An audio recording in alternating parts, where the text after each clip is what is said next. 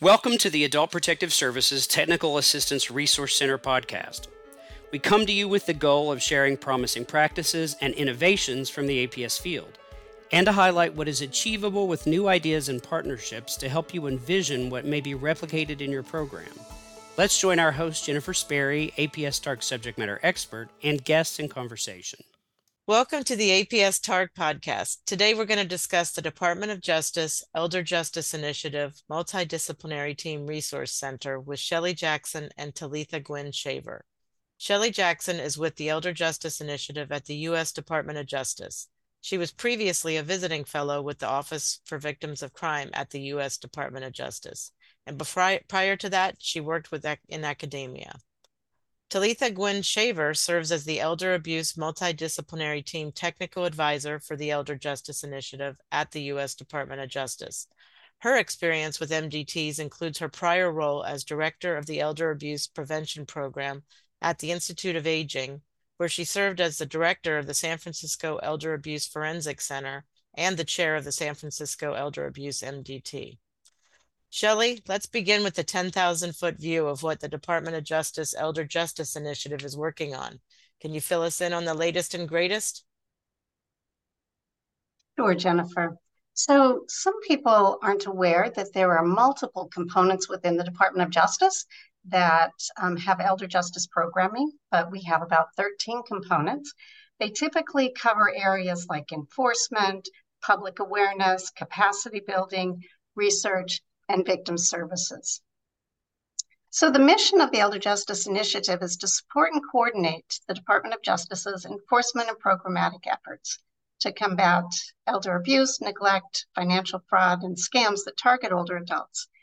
And the initiative does this by promoting justice for older adults, by helping older victims and their families, by enhancing state and local efforts through training and resources, and supporting research to improve elder abuse policy and practice.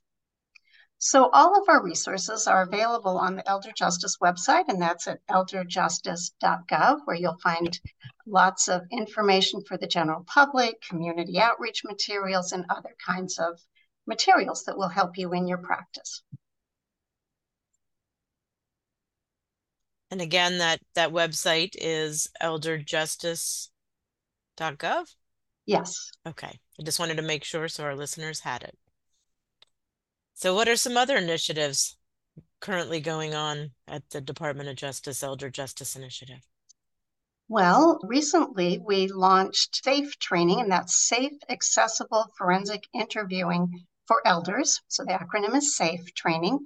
And this was developed to meet the growing need for victim centered interview techniques for use with older adults in criminal contexts. We're all familiar with the child forensic interviewing, and so we borrowed some of those principles and applied them to interviewing older adults. And uh, so we have a four day advanced certificate training, and we actually have a number of states right now that are uh, going to be offering that to their APS caseworkers in their states. There's a two day version that introduces the concept of forensic interviewing more so in the context of multidisciplinary teams. So it introduces the concept, but it's really for a broader audience, of your MDT members. And then there's a one day training, which is really more communicating with older adults. There's much less emphasis on the forensic interviewing and more on communicating with older adults. So we are in the process of rolling this out now. We're contracting with Model Consulting Group and they provide the training, but we're going into 14 states and we have, I think, 11 of those already filled. So, wow. So, close. do you have capacity for additional states if they're interested and grab the information offline? We do have a few slots left. Okay. Yes. Now, there's only one slot left for the four day advanced certificate. But I'm really pleased. APS is really interested in this, and we've got a number of states that are going to be taking the training. Wonderful. So, anything else going on? I hear there's something about law enforcement and APS in the near future. Yes, we are planning the National Elder Justice Law Enforcement Summit. Um, that's scheduled for February 7 and 8, 2024, in Washington, D.C. And we're going to be bringing in law enforcement trainers, chiefs of police, and officers from state um, training academies to educate the attendees on the latest trends in elder justice. We're going to be highlighting available resources, tools, and sharing best practices for investigations and collaborations. We'll hear from Talitha in a minute, but we're going to have a panel, of course, on multidisciplinary teams. But importantly, while we're bringing in law enforcement from across the country, one of our primary emphasis is on the collaboration between law enforcement and adult protective services. And we see these as really critical partnerships in responding to elder abuse. And we want to talk about how each complements the other, not that they're doing each other's work, but that they complement uh, one another, again, for the safety of the community and the older adults um, that live in the community. That's great. And it's an it's an invaluable relationship for both. I know that from experience. Law enforcement and APS. So, could you tell us a little bit about the needs assessment? Yeah, I wanted to mention a couple other things. So, we have contracted with ICF to undertake a National Elder Abuse Victim Services Needs Assessment. And uh, this is the first ever such needs assessment. And it's going to be um, thinking about the service needs of older adults from the initial incident, investigation, and prosecution, and throughout recovery. So it's really covering the gambit of what older adults might need in terms of services. They're also going to be looking specifically at each type of abuse. We know services differ by what type of abuse people are experiencing. And then we'll be thinking about gender, culture, and other important factors. So this is going through OMB right now, so it hasn't actually started, but we are going to be reaching out to a range of elder justice professionals, including adult protective services, and importantly, we're really going to be focused on getting, ensuring that we have the voices of older adults in the needs assessment. So there will be focus groups and interviews with uh, older adults to make sure that the re- recommendations reflect what older adults need. But importantly, getting the perspective of professionals as well. So we're expecting that that'll be out in August 2024, um, but you can check back on our Elder Justice website for that. Great. Thank you for that sneak peek. and finally, could you tell us a little bit about the Elder Fraud Hotline before we go to Talitha about the MDT Resource Center? Yes, I wanted to make sure everybody was aware of this incredible national resource. It's the National Elder Fraud Hotline um, that anybody can call, older adults can call, APS can call, law enforcement can call for help. There is a phone number 833 fraud 11 and it is open monday through friday 10 to 6 p.m but there is somebody on the other end who can take that initial intake call if a warm referral is needed to another state they can do that if some case management is required there are case managers on board that can do that in addition to the hotline intake workers. So people who have questions about whether they're experiencing fraud or they think they might be, they can call and consult with the hotline operators. Can it be anonymous? It can be anonymous. That's something people always wonder. Well, thank you, Shelly, for all of that information. The, the Department of Justice Elder Justice Initiative is certainly busy these days. So let's shift over to Talitha. Can you enlighten us about the Multidisciplinary Team Resource Center and the wonderful support coming out of it? Sure, I'd be happy to. So the MDT Technical Assistance Center was established in, in 2016, and our mission is to provide the tools, resources, um, and individualized consultations that MDTs across the country might need the main service that I provide are free consultations. And this can be for any multidisciplinary team that is engaged in case review at any stage of formation. So it can be from getting a great idea that you'd like to start an MDT in your community and you don't know where to begin to we've been established here for 16 years and we are having dwindling participation and we don't know where to go from here. Any problems or challenges that you have in establishing or running your MDT, you have a real person that you can reach out to and have a conversation with. I might not have all of the answers, but we can definitely discuss the challenges that you have. One of the things I like to do is connect teams with other teams to see ways that they have overcome similar challenges, um, to learn from their best practices and what worked in their communities.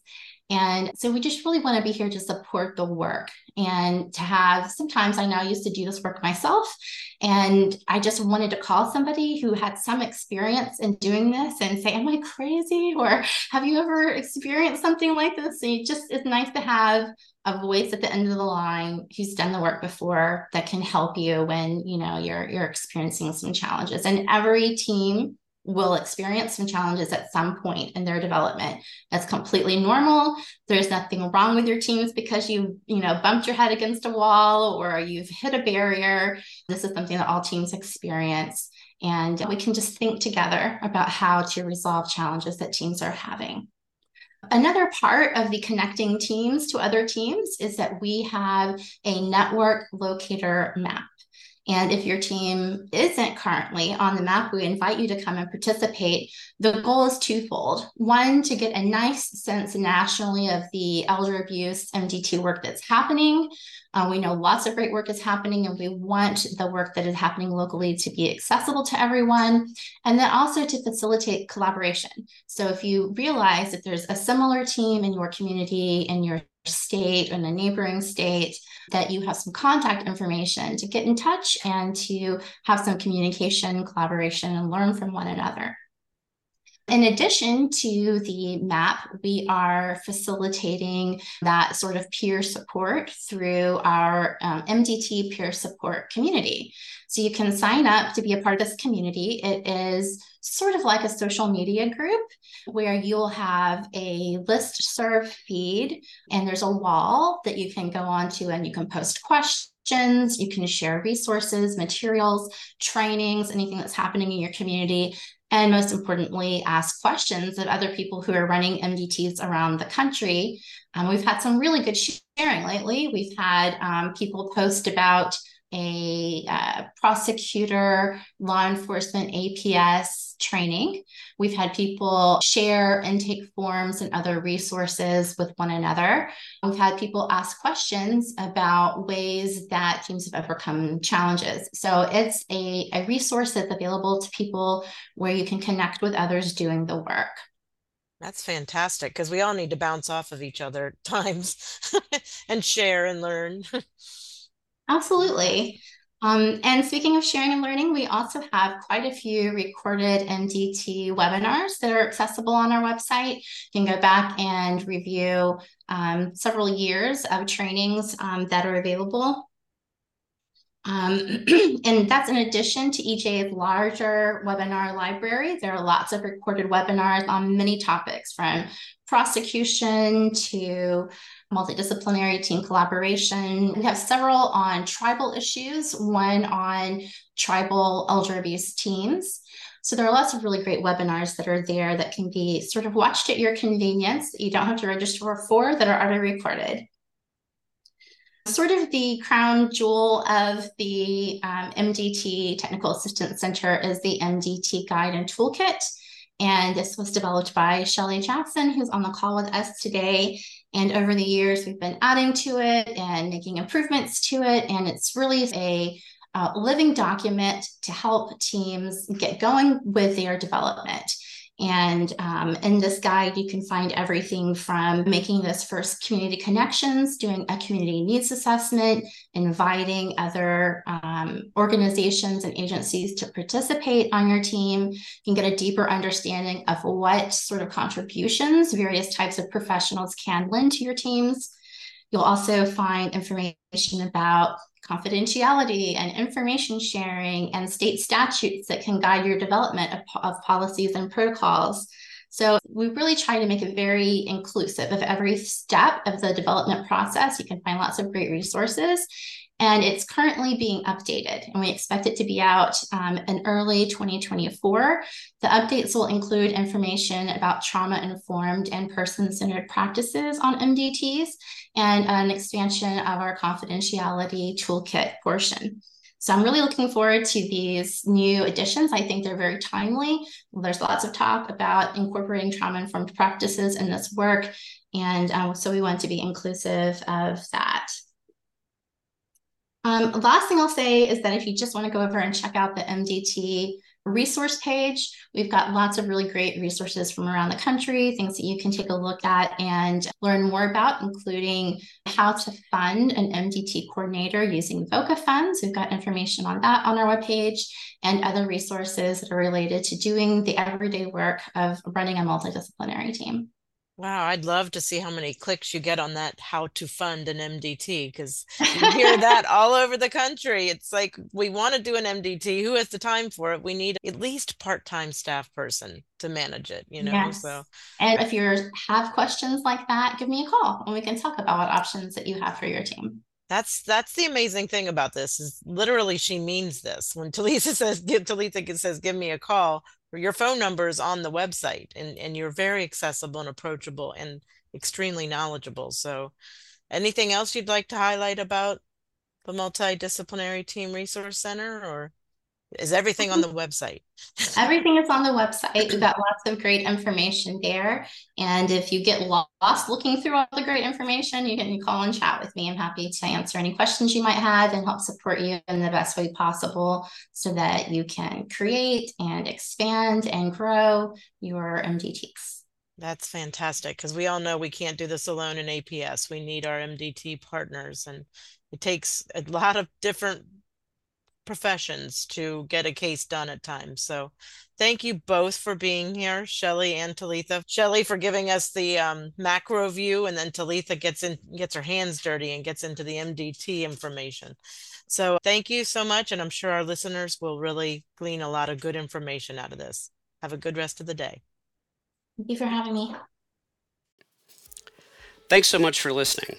The APS TARC is a project of the Office of Elder Justice and Adult Protective Services at the Administration for Community Living, Administration on Aging, Department of Health and Human Services, and is administered by WRMA Incorporated, a TriMatrix company, in partnership with the National Adult Protective Services Association.